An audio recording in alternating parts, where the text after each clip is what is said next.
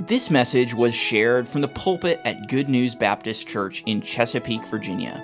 For more information, visit us online at goodnewsbaptist.org.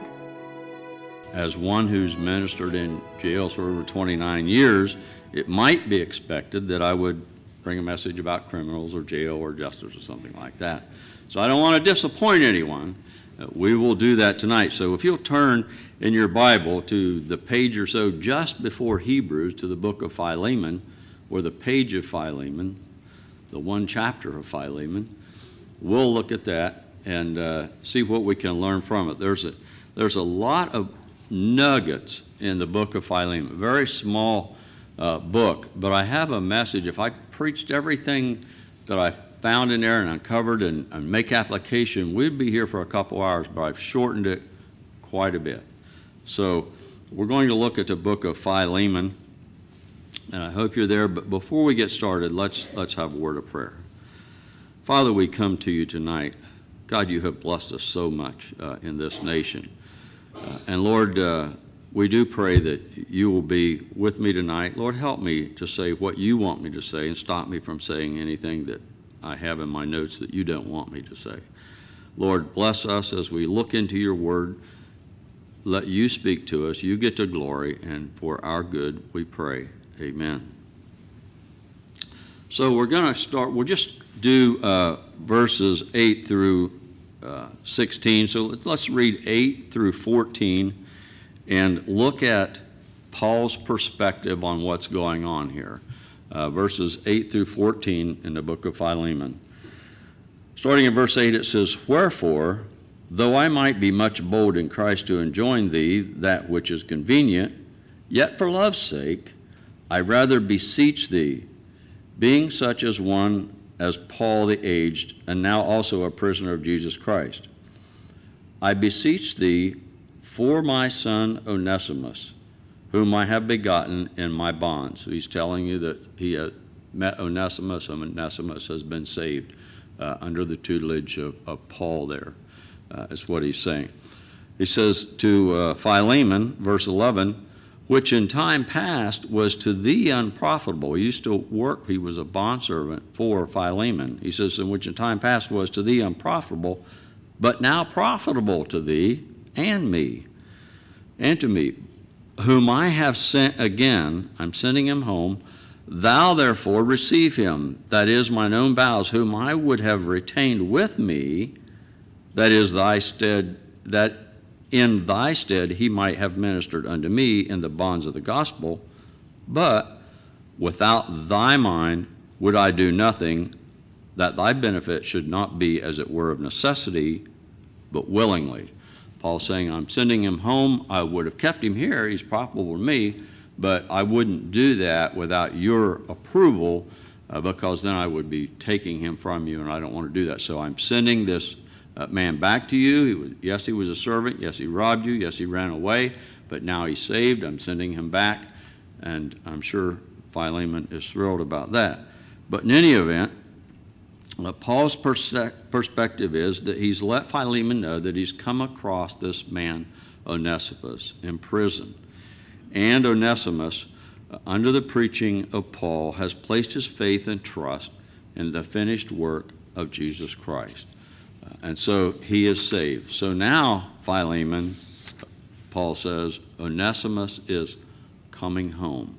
And that's the title of my message if anyone's interested coming home. So Onesimus is coming home, and he's a new creature.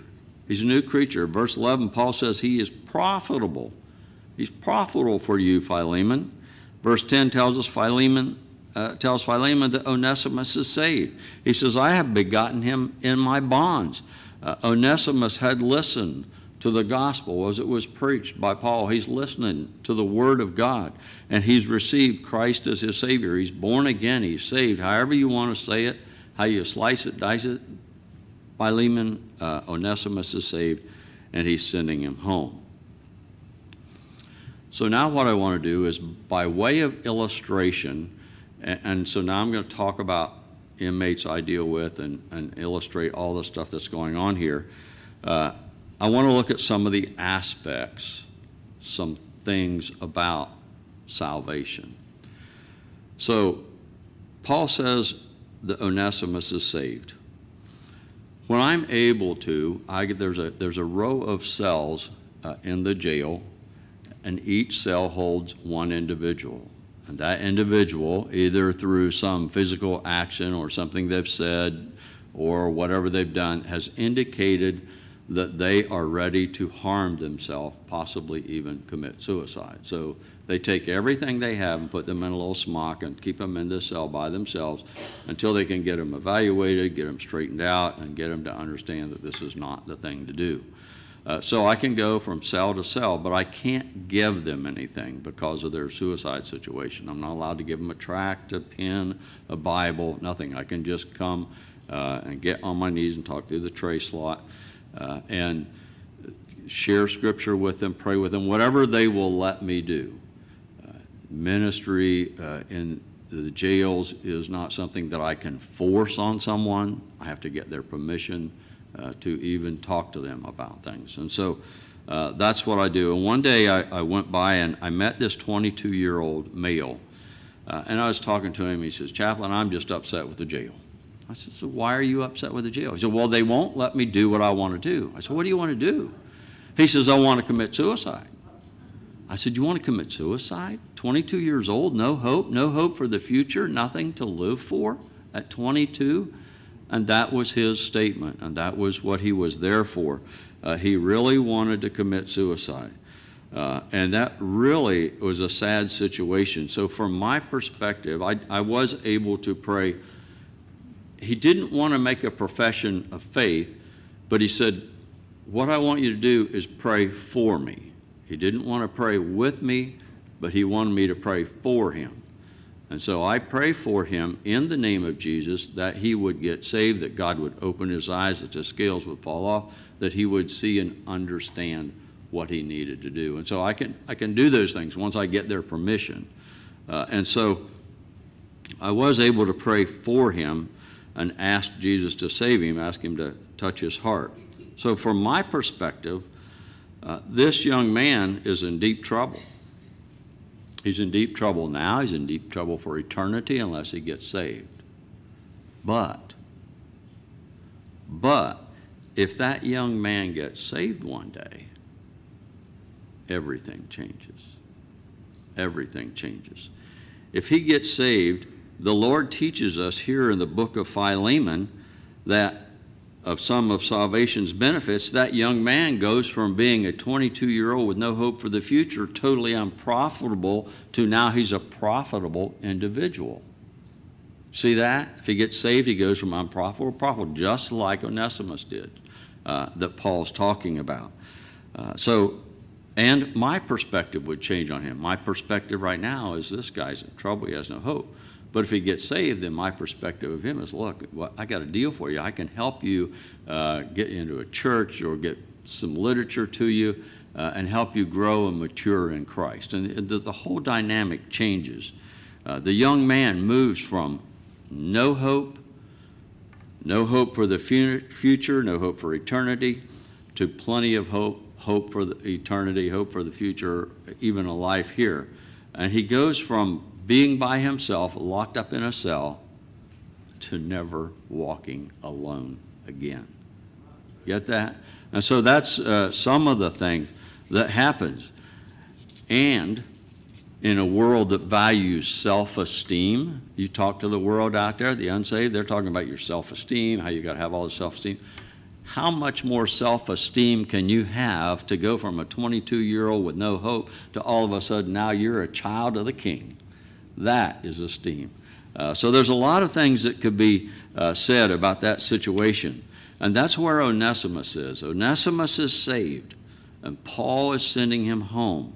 And Paul's perspective of Onesimus has changed from a, a servant with no hope to a servant that, with hope and being profitable to Philemon.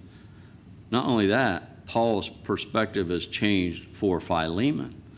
So Philemon I want you to be willing to receive him back. And the application for us flows naturally out of that, that God would want us to accept inmates back that we're saved and become profitable. Would you agree? I hope everyone says amen. Yeah, that's right. Okay. Make sure you're awake. In any event, uh, and so Paul wants him, Onesimus, uh, to be received back as one that is profitable. And I want you to look now at verses 15 and 16.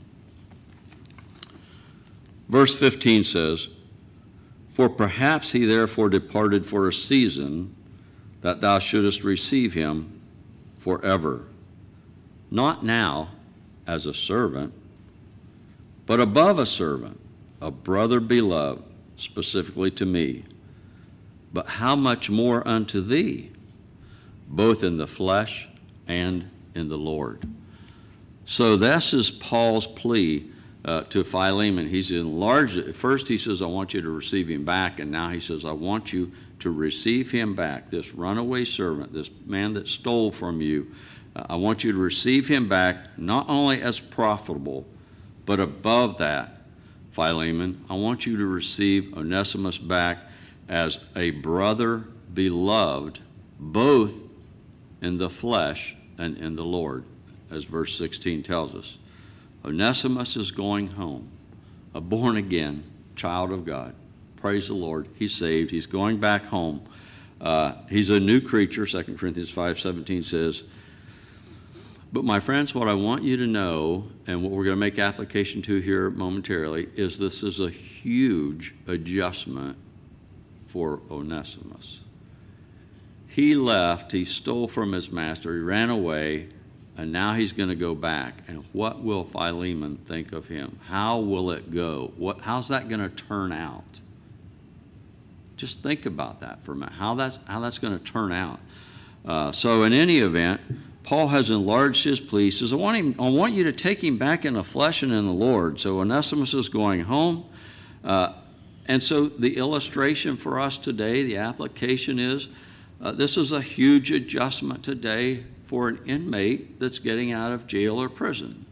And we need to understand that if they were to come to Good News Baptist Church.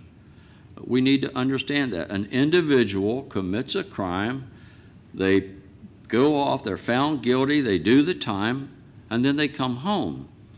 Statistics tells us that it takes at least 12 months for someone that's been arrested and sent to prison to adapt to that culture.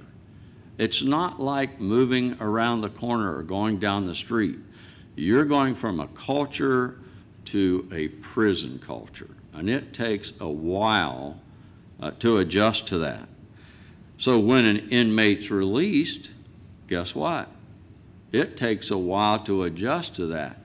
Uh, I wish Pastor Tobin was here. I'm going to say this, and, and I'm sure he would say it if he was here. He used to tell me when he would go into the jail and minister, he'd take his guitar. He told an officer one day it was an El Kabong, and they said, What's that? but he would take his guitar and go in and he'd minister, and he'd come back and he told me, He said, Gene, I wish I had the freedom to preach in my church that I have here in the jail. It's that big a difference. The culture is totally different. Uh, so, in any event, it's a huge uh, change for them to adjust from prison culture uh, to civilian culture. Civilian culture has changed. You look how fast things change around here. Uh, and depending on how long the inmate's been down, how long they've been in prison, uh, the faces, the changes that they face can be absolutely huge and maybe even seem impossible in man's view. I can name a pastor that most of you would know his son was in prison for a number of years and came home and he said, Son, let's go out today for breakfast. And took him to McDonald's. And his son looked there and said, Dad, I don't, even, I don't even know what to do. What am I supposed to do? I, he said, Well, you order your food. And he said, Well, how do I order food here? What, what's the deal? So he didn't even know how to order food at McDonald's. Uh, eventually, uh, he ended up committing suicide. And so it's a huge, I cannot, I could preach all night and you, you not get it, but it's a huge change for them to come back after they've paid their time for their crime and coming back. It's a huge culture change for them. And let's just add a little bit to that. And if they get saved somewhere along the way, now what are they involved in in prison? They're involved in a prison church culture. And if you've ever watched some of the worship services that they have in the church or in the prison, it's a whole different thing here. I mean, nobody worries about clothes. They all got the same uniform on, just different numbers, uh, and they can just let their hair down and, and just enjoy worshiping the Lord together in the prison. And so they now they have to adjust from that prison church culture to walking in those doors and adjusting to your and my civilian church culture. I hope you're with me. I hope you're understanding all that. And they have a lot of fears, a lot of burdens, a lot of things that they're carrying with them. And they do fear a lot. You say, well, they fear. They fear a lot. First off, they fear their physical appearance. Uh, a lot of inmates, a number of them, uh, have in their former life, prior to being saved, gotten some tattoos along the way. Even in prison, a lot of them will have uh, prison tattoos. And if you've ever seen the teardrops, the outline of a teardrop means a family member was killed. If it's filled in, that means a family member was killed, but we've taken care of business. Uh, and so they have all these things uh, on them. Uh, and some of them were uh, before they were saved. The, the tattoos are visible. They're uh, drug tattoos, maybe they're gang tattoos. We have about every gang, gang you can imagine in Hampton Roads Regional Jail. And they've had to divide it into sections and to keep them from getting to each other. Uh, and so it's difficult. They have some risque tattoos, and you've seen some of those that they have. Uh, and guess what? A lot of them are visible. And they fear that. If they're saved and they're in the prison church culture, and now they come out, it's not a smooth walk in the door, hey, how you doing? Come on down, sit with me. You know, that sort of thing. They fear that.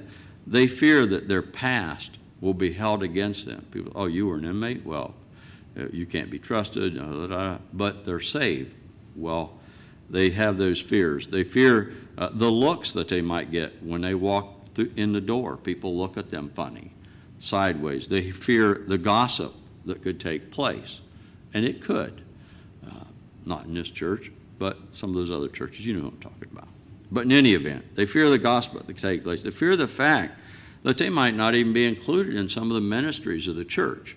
Uh, and in some cases, there are some ministries you don't want them involved with uh, to protect them and the church. But ex inmates have those fears and more. I have a book uh, that we give them to help them understand some of the things that you do and you don't do when you go to a church. You don't go into a church and, and they're, they're going to fall down at your feet and welcome you to the church. They're not, you don't go in and say, hey, I have to have a ride to get to church. You know, you try and get there yourself. You try and take care of yourself, and, and if you have to have some help, uh, then, then go to the church. But don't go in right away and be a burden on the church. And those are the, some of the things that we try and teach them, trying to instill into them, uh, and that sort of thing. Now, I would say most of us, probably all of us here, uh, would say something like, hey, they'd be welcome in our church. We wouldn't care what they look like or dress like. We're not the type to gossip, and we certainly would have room for some of them, in several of our ministries. Uh, that's what I think we would say here.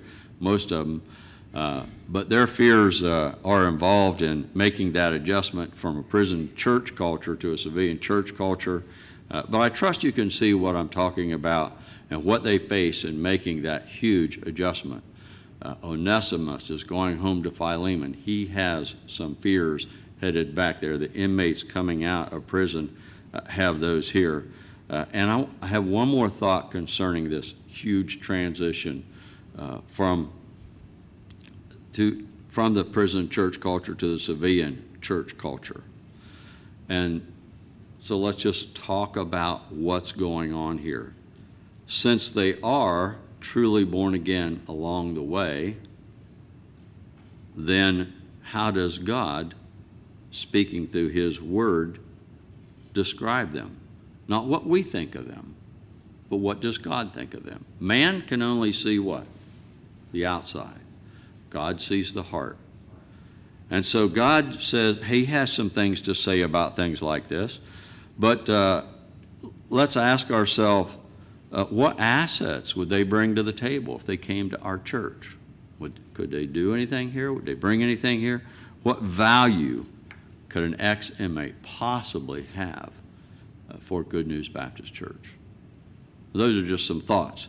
But so let's think about that for a minute. When they saved, aren't they indwelt with the Holy Spirit? Are they? Even though they're an inmate, they get the same Holy Spirit we do? Of course they do. 1 Corinthians 6 9 tells us that. Aren't they given gifts to edify the body of Christ, to help out in the church? Sure, they are. They have gifts. Some of them can sing. Some of them can sing very well. Some of them are instrumentalists. Uh, some of them learn to preach. One of the good news people that I talked to, he was a, uh, uh, he's now a pastor of a church. And he got most of his education in prison, and just about all of it transferred over to a seminary. Uh, if you, there's a, uh, an unshackled episode of a Good News Jail and Prison Ministry chaplain uh, that was in prison. And it was so funny, he was going to the library and he could get five books. And he was mulling around. The officer said, Come on, let's get out of here. Get your five books. You only got four. He said, Well, I don't know what I want. So the officer slammed a Bible on top of his stack and said, Take that and read that. He took it, he read it, he got gloriously saved, and today he's a chaplain with Good News Jail and Prison, he's serving out west. Uh, so they can get saved along the way. They do have gifts, uh, and the Bible tells us that they are ambassadors for Christ, just like you, just like me. We think of missionaries as people that go overseas, but where do you go first? Jerusalem. You're a missionary right here in Jerusalem. How well you do as a missionary here to your Jerusalem, that's on you. And then Judea, and then Samaria. Samaria, you know who those Samaritans are, the people no one likes. Uh, and so you've got Jerusalem, Judea, and Samaria before you even get to the uttermost. Okay, so we have those kind of missionaries, and they have those gifts. They can talk to people that you and I can't talk to. They can go into areas, they can talk to cultures. Uh, they know the lingo and, and the walk and the talk and all the sort of things that they do. And they can do that, and you and I can't. And they could be a blessing to this church. They could bring people in. Uh, but even if they are saved as an inmate, all those biblical characteristics are true. All of them are true uh, if they're saved. They become a chosen generation, a royal peace, priesthood, a holy nation, peculiar people, and the list goes on. So, just so we understand that, my point is this any born again believer that walks through those doors of Good News Baptist Church is worthy. They are worthy to be here, and we need to receive them. Uh, so, Paul's plea uh, to Onesimus to receive him back uh, as uh, not only a brother beloved, but both in the flesh uh, and the Lord is absolutely valid. And that's the same for us here at Good News Baptist Church with people that are coming out of prison, coming out of jail, people coming out of bad situations, people that are unsaved and, and have situations going on. All of that applies to this, but this is just focused on inmates coming out of prison. But the overarching theme, I believe, for this portion of Philemon that we looked at tonight, and there's more uh, that could be said about this little book, but I believe the overarching uh, theme for this can be summarized by saying, regardless of your past, regardless of your situation, regardless of your condition, if you are willing to put your faith and trust in the finished work of Jesus Christ, then you too can become profitable not only to man, but to the Lord, to the body of Christ in general. Uh, you can be profitable. You can go from unprofitable to profitable. Souls that are unprofitable, those that refuse the, the gospel, those that don't make their faith, put their faith in Christ, in Christ, are still unprofitable. And God, according to the Bible, one day will cast them alive into the lake of fire Revelation 20:15. And I don't say that to try and scare anyone on live stream or, or here. I'm not trying to scare anyone, but I do feel I have an obligation to warn people of what God says uh, in His Word. Uh, and so we're all warned and we, we make our own choice. So if you're here this evening or you're watching on live stream and you've never uh, placed your faith and trust in Jesus as your way to heaven, uh, then we would love to help you uh, do that. If you're here tonight and you're not sure or you've never made that decision, just talk to anybody. They'll get you to someone that can, can help you do that. Uh, and we'd be happy to help you with that. And so that's my message tonight, a little update on the jail, uh, a little bit of the some of the nuggets uh, from the book of Philemon. Uh, and I hope uh, they were a blessing to you. Uh, and I hope it helps you look maybe at inmates and people returning from that prison culture prison church culture a little different. So, but won't you stand? I'll have a word of prayer, and you'll be dismissed. And thank you for your kind attention. No one got up and walked out in the middle, and that's I appreciate that. Thank you. Let's pray. Father, we uh, come to you tonight, Lord, and we thank you for your word. Thank you that you show us how we can live, how things should be in life, and we do pray for those in prison uh, we pray for those in local jails that, Lord, uh, you would use uh, the literature, the things that go out, go forth into the jails and prisons uh, to lead people to Christ, Father, that, that we can't get to. We just can't walk into jails and prisons and talk to people about uh, Jesus. Somehow we need to get to them. So I pray, Lord, that you will, your word will go forth and men and women will get saved for your glory and our good. In Christ's name I pray. Amen. Thank you for listening. If you have questions about your relationship with God, or you would like to know more about the ministry of Good News Baptist Church, you can visit us online at goodnewsbaptist.org or call us at 757 488 3241. We trust your heart was challenged as you listened, and we want to encourage you to share this message with others. May the truth of God's Word be your guide as you strive to follow Christ and make him known to others.